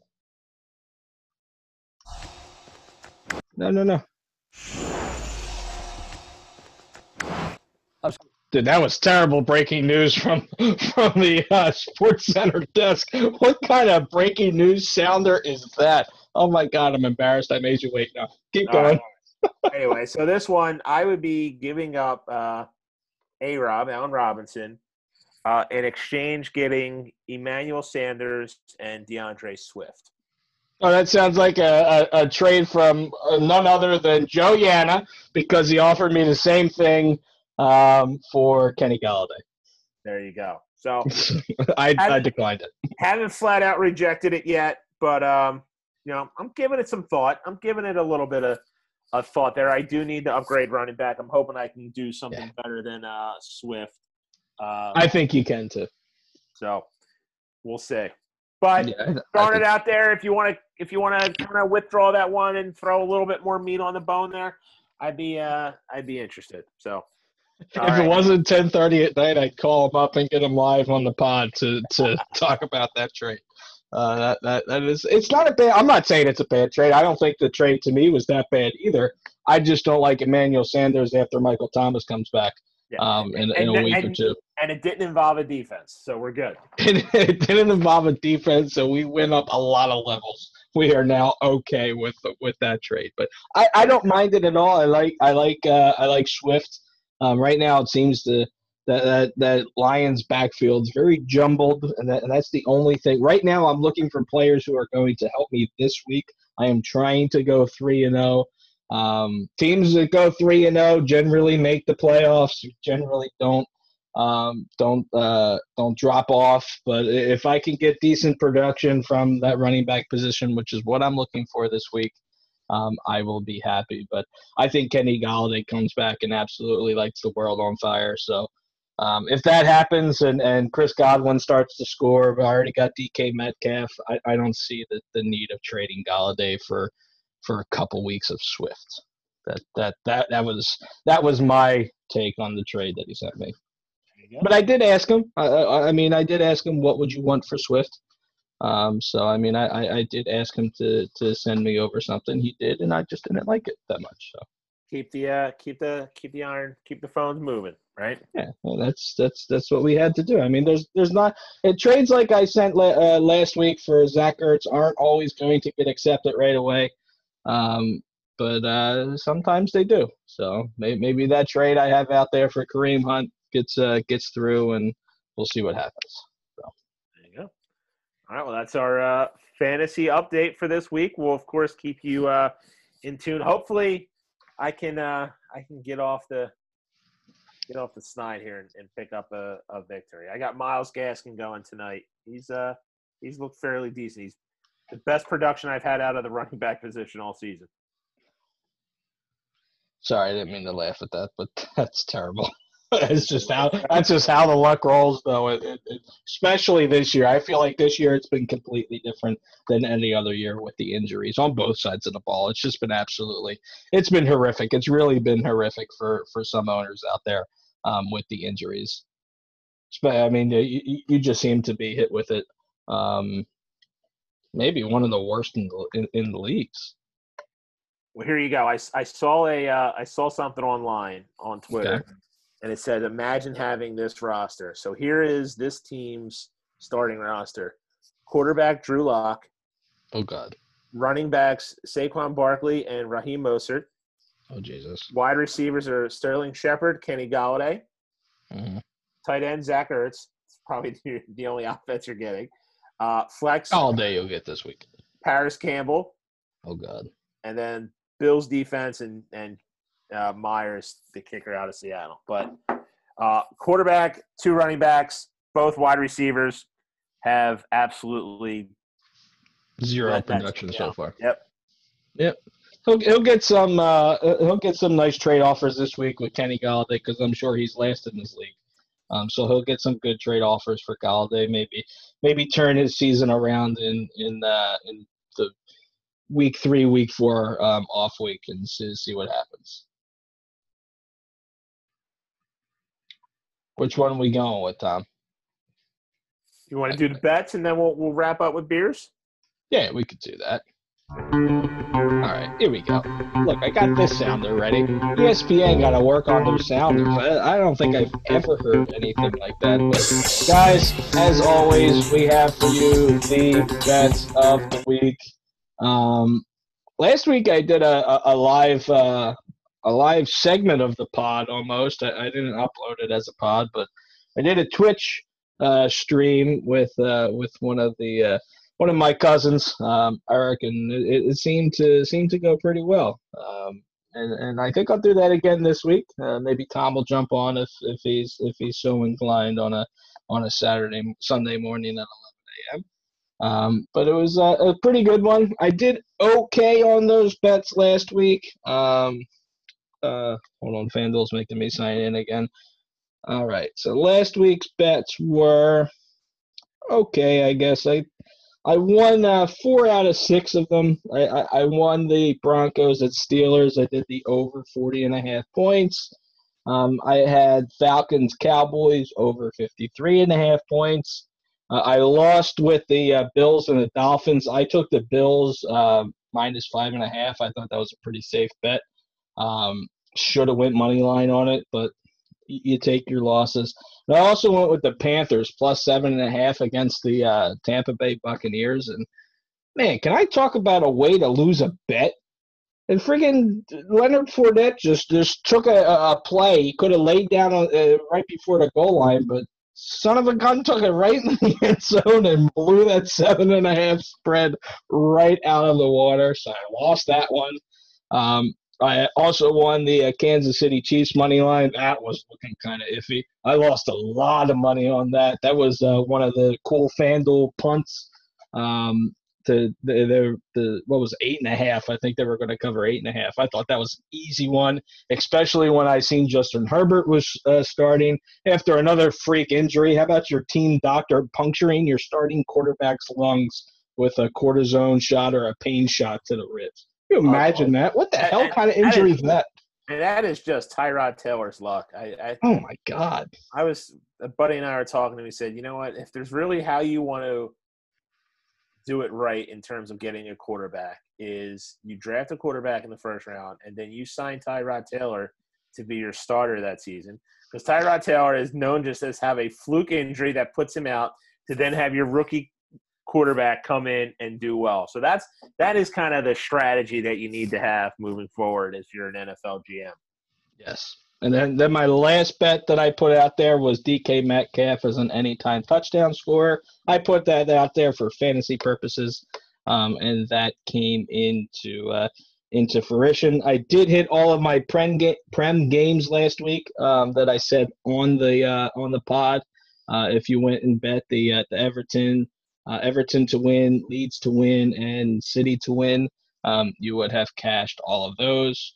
Uh, we're not going to talk about the Eagles bets we had last week. So, Tom, how'd you do last week? So last week, outside of the Eagles bets, I went three and two. Which you know what, in NFL bets, if you can go three and two, 60 percent, I would take that every week. Uh, to be honest with you, so that Thursday night game, that was uh, Cincinnati. I had them getting seven. They came through with a backdoor cover uh, at the uh, at the end of the game. So that was a good way to start uh, NFL betting. Uh, so I had one backdoor and I had two bad beats that I'll talk about too. I had Detroit Green Bay over 49 and a half. That was also cashed uh, last week. And Arizona, I told you that Redskins team was not as good as they looked in that second half against the Eagles. Arizona minus seven, that was a win. Pittsburgh minus seven. Uh, they were just about to. Uh, they were up double digits most of the game. Uh, they were about to go in for a score, and they just ran out the, the clock and didn't kick the field goal. So they ended up Uh, that was a loss for me. And then that Buffalo Miami game, if you recall last week, I got that line at minus three and a half, and I was proud of it. And I said, hey, if it gets to six and a half, maybe bet Buffalo, um, maybe bet Miami in that game. Hopefully, some of you, I didn't see uh, six and a half or seven out there, so hopefully, uh, maybe some of you did and you were able to bet that. You would have won. I lost because Miami went down scored a touchdown, and converted a two point conversion to bring that game to three points when I had three and a half. Talk about a bad beat. But overall, uh, good week for uh, me. Like I said, in the NFL, if you can win 60%, you know, with everything at a straight vig minus 110, you're rocking and rolling and you're making some money. Yeah, it was like I said, it was a good week for me. Um, two crazy crazy beats. I, I, I mean, I really thought I bet the full fifty bucks on that on that uh, Kansas City Chiefs uh, Chargers game with the eight and a half. To I would have won. It was plus one fifty, so I would have won seventy five. So total payout one twenty five. Um, I thought that was an easy bet. I, I just I couldn't see anything other than a Chiefs blowout, and here Justin Herbert came in and did pretty decent against the defending uh, Super Bowl champs. I was almost about to say World Series champs, but that's that's the wrong Mahomes. so that's that. But yeah, it was a it was a good week for me overall. I still came out on top even with that fifty dollar bet, um, thanks to that DK Metcalf touchdown. Um, so it was a pretty decent week for me. But we got a lot of bets for you this week, guys. Um, I'll do three right off the top. I'm taking the Phillies uh, money line in all three of these games starting tomorrow. Um, like I said, so I, am going all in on them. I, am I'm, I'm really hoping they make the playoffs. So I'm going to put my money where my mouth is um, and and go with the Phillies um, to absolutely um, shock the world almost and win three games in a row and get into the playoffs. So that's that's my first three bets. Um, you already heard my Eagles bets. I'm going to take um, Zach Ertz and Goedert, like Tom is, with the overs for both of their uh, yardages. And then I'm going to take whatever John Hightower, um, whatever his number, if it's lower, like around 30, I'm going to take the over for that as well. Um, now on to the Prem this week. Uh, lots of games in the Prem this week, so I'm going to go uh, pretty decent, uh, pretty decent amount of bets on the Prem. I got four of them for you today. Um, First, I got Man United to bounce back and beat Brighton. They took a bad beat last week to uh, Crystal Palace, so I think they come back and get the win. Uh, no, no, I don't. I said uh, both teams to score. I'm looking at the uh, Chelsea money line first. I said both teams to score in Brighton, Man United. Um, that is the uh, the favorite, so I think both teams will score there. Hopefully, United lose again because I got my bet wrong. Um, but the next bet, I got Chelsea uh, to beat West Brom. Next bet, I'm going to do this in almost every one of the Leeds games this year until they prove me otherwise. I'm taking over two and a half goals because um, that's a plus 104. Gives you nice, uh, nice um, uh, value right there. I, I, see this as another probably five or six goal game with Leeds, maybe a 4 2 win for Leeds or or a, a 3 2 win for Leeds, something like that. But it's definitely going to be over two and a half total goals in the game. Um, so I'm going with that. Next game, I got City versus Leicester. I got City in this game. I got City big in this game. I think City themselves score over five goals. Um, and then that, that's kind of kind of where I go with City every week. Uh, and then the last game, and I have no friggin' idea why I'm betting this team. I do it every week. Um, and every week they seem to mess up my parlay because I do all of these bets individually and in a five dollar parlay, but I'm putting them in again, and that is none other than come on, you Spurs for Tom. I got Spurs to beat Newcastle. They're minus 240, which every time I bet them when they're in the minus 240 range, they seem to draw. So don't listen to me on that one. so to to recap, I got the Phillies, all the Phillies ones. My Eagles bets over for both of the tight ends, over for John Hightower if it's close to 30 yards. Uh, and then I got Brighton United, both teams to score. Chelsea to win, Sheffield United and Leeds United, both uh, over two and a half goals. City to win and Tottenham Hotspurs to win. Just Hotspur. They're the Hotspurs. Hotspur. Anyway, all right. I got three NFL picks uh, for this week. So my first one, I am going to do a two-team teaser parlay just to spice things up a little bit. So both the LA Rams and the Minnesota Vikings are plus two and a half. I'm going to tease them both up six points to plus eight and a half. It's getting you probably around minus 130 uh, on that bet, but uh, anytime you can take a team that's you know an underdog by less than three and, and and tease them up to get more than a touchdown, you try to pair them together to get your odds. So Rams and Vikings taking both of them from plus two and a half up to plus eight and a half uh, as my first uh, pick there. Then I got the Panthers getting six and a half points against that LA Chargers team. Uh, I don't understand why this is six and a half. I don't think the Chargers are a very good team. They always seem somehow or the other to end up winning or losing by a field goal. Uh, and Anthony Lynn, I don't think is a great head coach. Uh, and I think maybe Panthers are didn't get a great start to the team, and I think maybe they are uh, maybe pricing in the fact that Christian McCaffrey is out of this game. But six and a half points is a lot against that Chargers team. So I like Carolina plus six and a half. And then what I think is going to be one of the upsets this week in the NFL is uh, I'm taking the Giants. Uh, they're getting four points. I will take the points because, hey, uh, it, it can end up being a field goal game. But San Francisco has to travel east. We talked about it last week. Didn't really do great for the Eagles, but San Francisco is traveling east, playing a one o'clock game against the Giants. The San Francisco 49ers are very banged up. Jimmy G is probably not going to play. We'll see about Kittle. Uh, Bosa's out. Their running backs are banged up. Giants aren't a great team, but I think this is just not a great situation for the Niners. So I'm liking the Giants, and I, I got them plus four. So this way, if it is a field goal win for the, even if the Niners are able to eke one out, hopefully I'm taking the four points and I'm able to uh, get a win on that bet. So to recap, Giants plus four, uh, the Panthers getting six and a half points against the Chargers. And then I got that two team teaser parlay. I'm taking uh, the Rams and the Vikings that are both uh, getting two and a half points. I'm going to tease them up to get eight and a half points, uh, put them together in a two team parlay. And uh, those are my picks for the week. I like it, Tom. As you were going on, I was uh, um, watching on the ESPN app. Tough situation right now. Got a man on first and second for the Marlins, one out. Ian Anderson uh, struck out Matt Joyce, and now we have Miguel Rojas um, up to bat right now.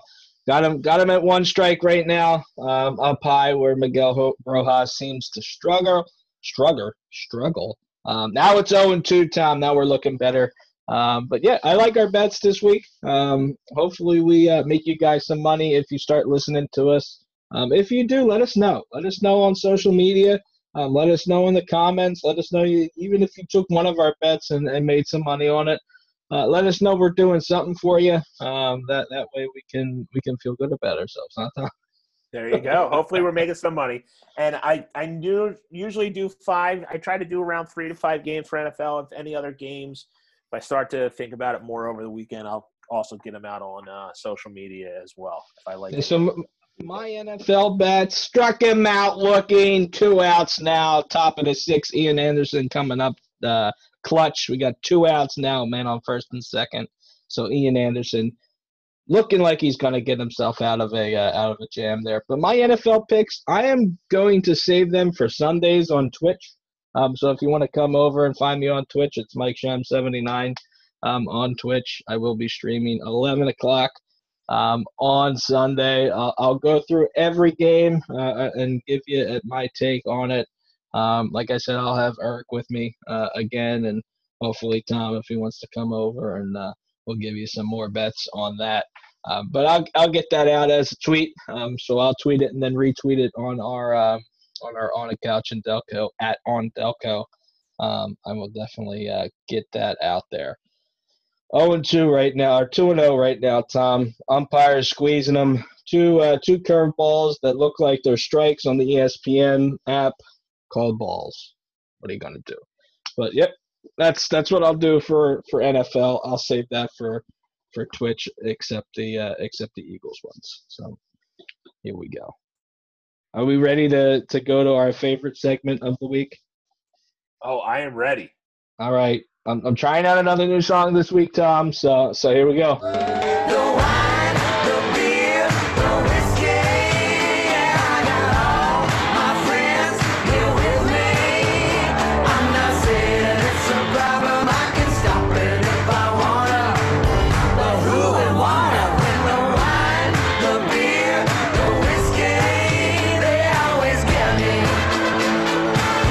That is such a banger song. Oh, what do we do? The ball is in play. Miami Marlins score one. They're coming around third base. And the app has stopped. So the Marlins have taken the one nothing lead uh, in the top of the sixth inning against the Atlanta Braves. Um, looks like uh, the guy was held up at third, and now we got a hot batter coming up, and and Berti. Um, he is two and two for two in this game. Is Jon Berti um, for the Fish? So uh, Ian Anderson got to keep the uh, keep the damage uh, damage control right now. Only giving up one and give those Braves bats uh, some chances coming up in the bottom of the sixth. So Tom, now on to our uh, onto our beer segment. I know you have a, a an absolutely banger of a beer. I, I don't know what it is, but I have an idea. Um, so uh, I'll go with Mayan first. Uh, mine's from Springhouse uh, Brewing Company. Um, where are they from? They are from Lancaster, Pennsylvania. I did not even know that, Tom. Um, so they uh, they are brains. Um, so brains, B R A A A I I N S, is a uh, pumpkin ale. Pretty decent.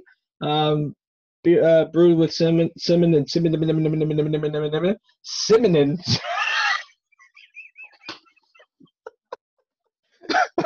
cinnamon, and nutmeg. what are you gonna do, Tom? You can't even friggin' talk after you drink one uh, one brains at ten fifty at night. what a shithead! But hey, that's that's where we're at.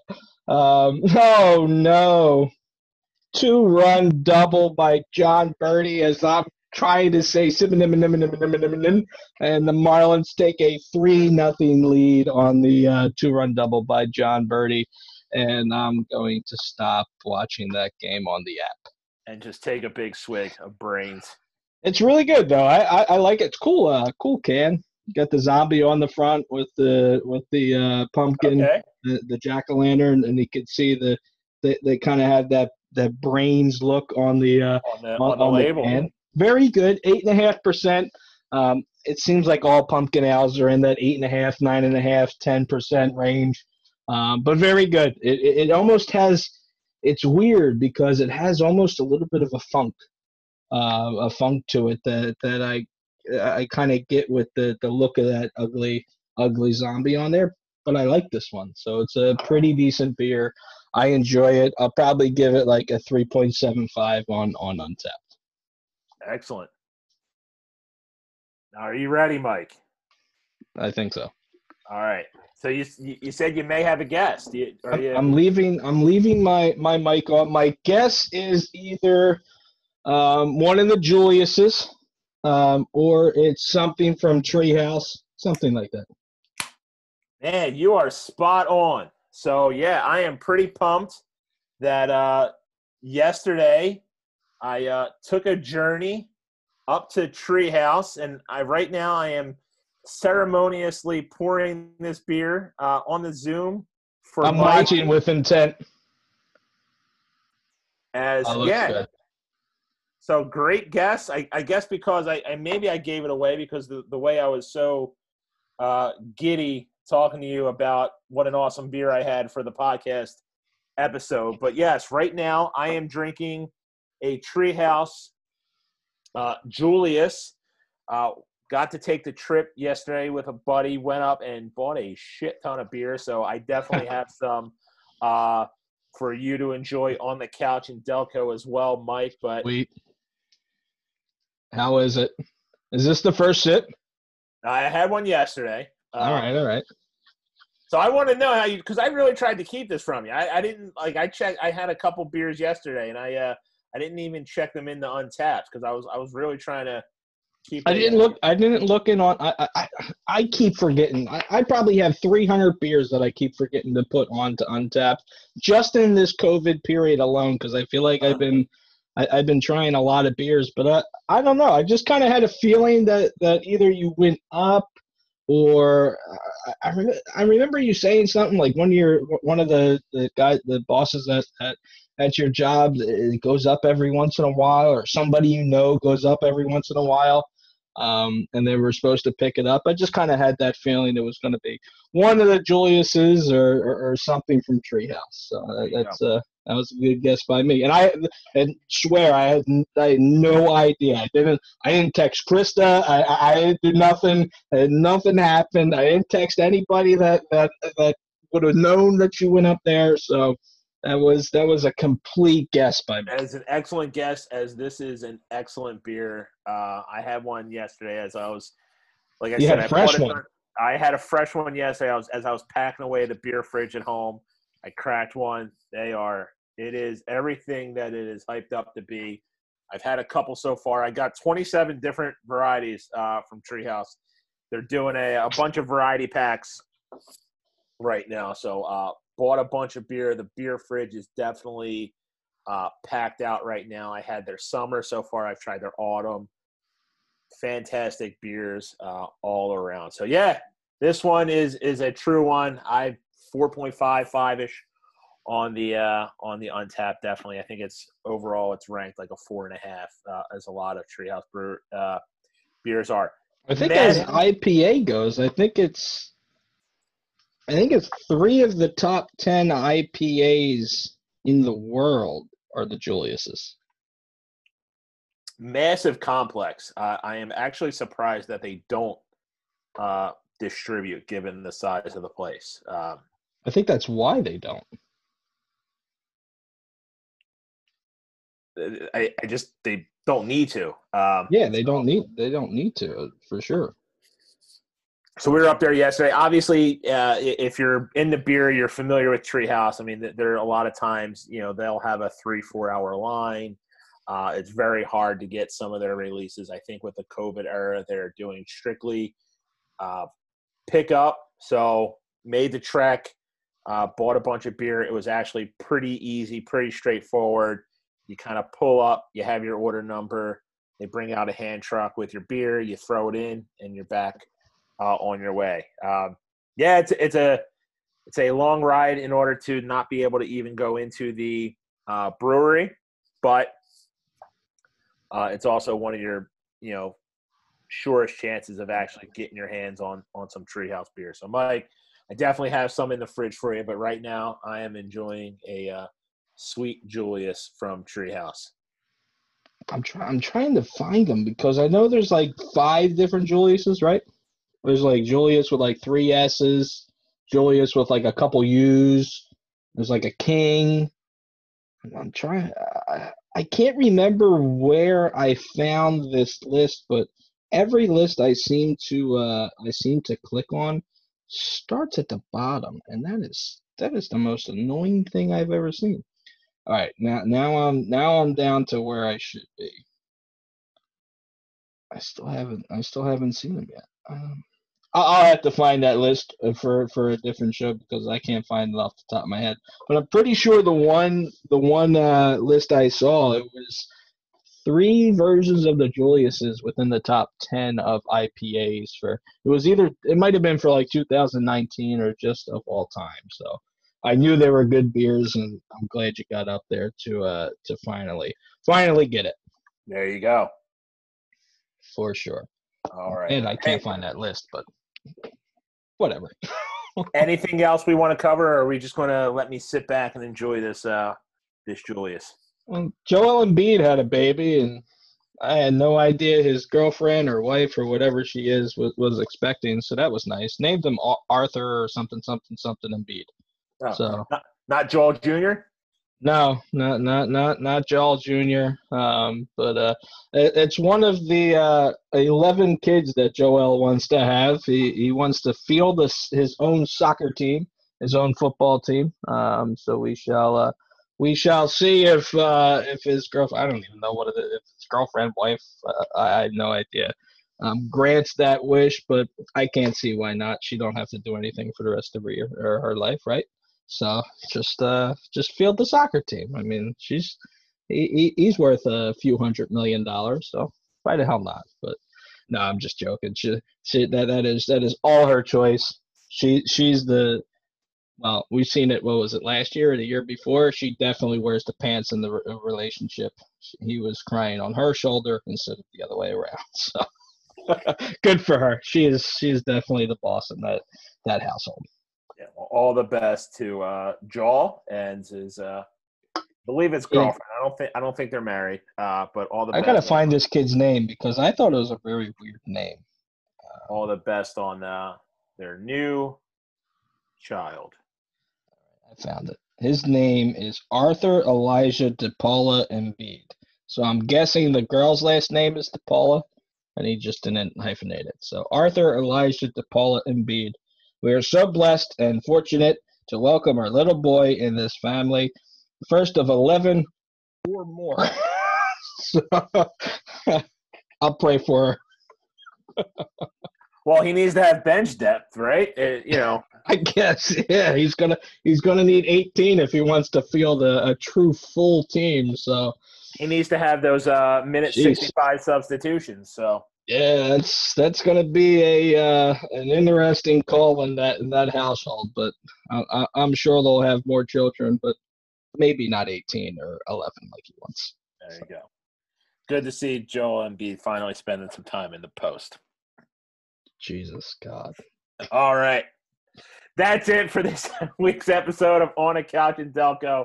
Uh, thank you for listening. Uh, definitely check us out on social media, uh, on Facebook page, On a Couch in Delco, on Twitter, uh, at On Delco. And then, Mike, you said you're doing Twitch. What's your handle for Twitch again? Mike Shem 79. You can find it. I, I'll tweet it out from our from our uh our on Delco as well, and I'll put it on our Facebook page. But yeah, Mike Shem 79. There you go. And definitely, whenever you're listening to your podcast, Apple Podcast, Anchor, Stitcher, you know, thanks for listening. Definitely, uh, if you could, give us that five star review.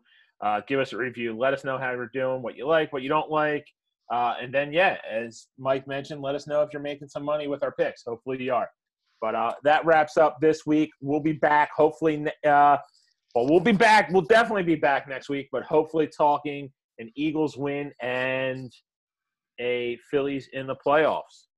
Yeah, and hopefully by that time they'll be up a game or, or going up two games um, on uh, on next Thursday. There you go. So as always, thank you for listening, and we will check you out next week. And as always, Go birds.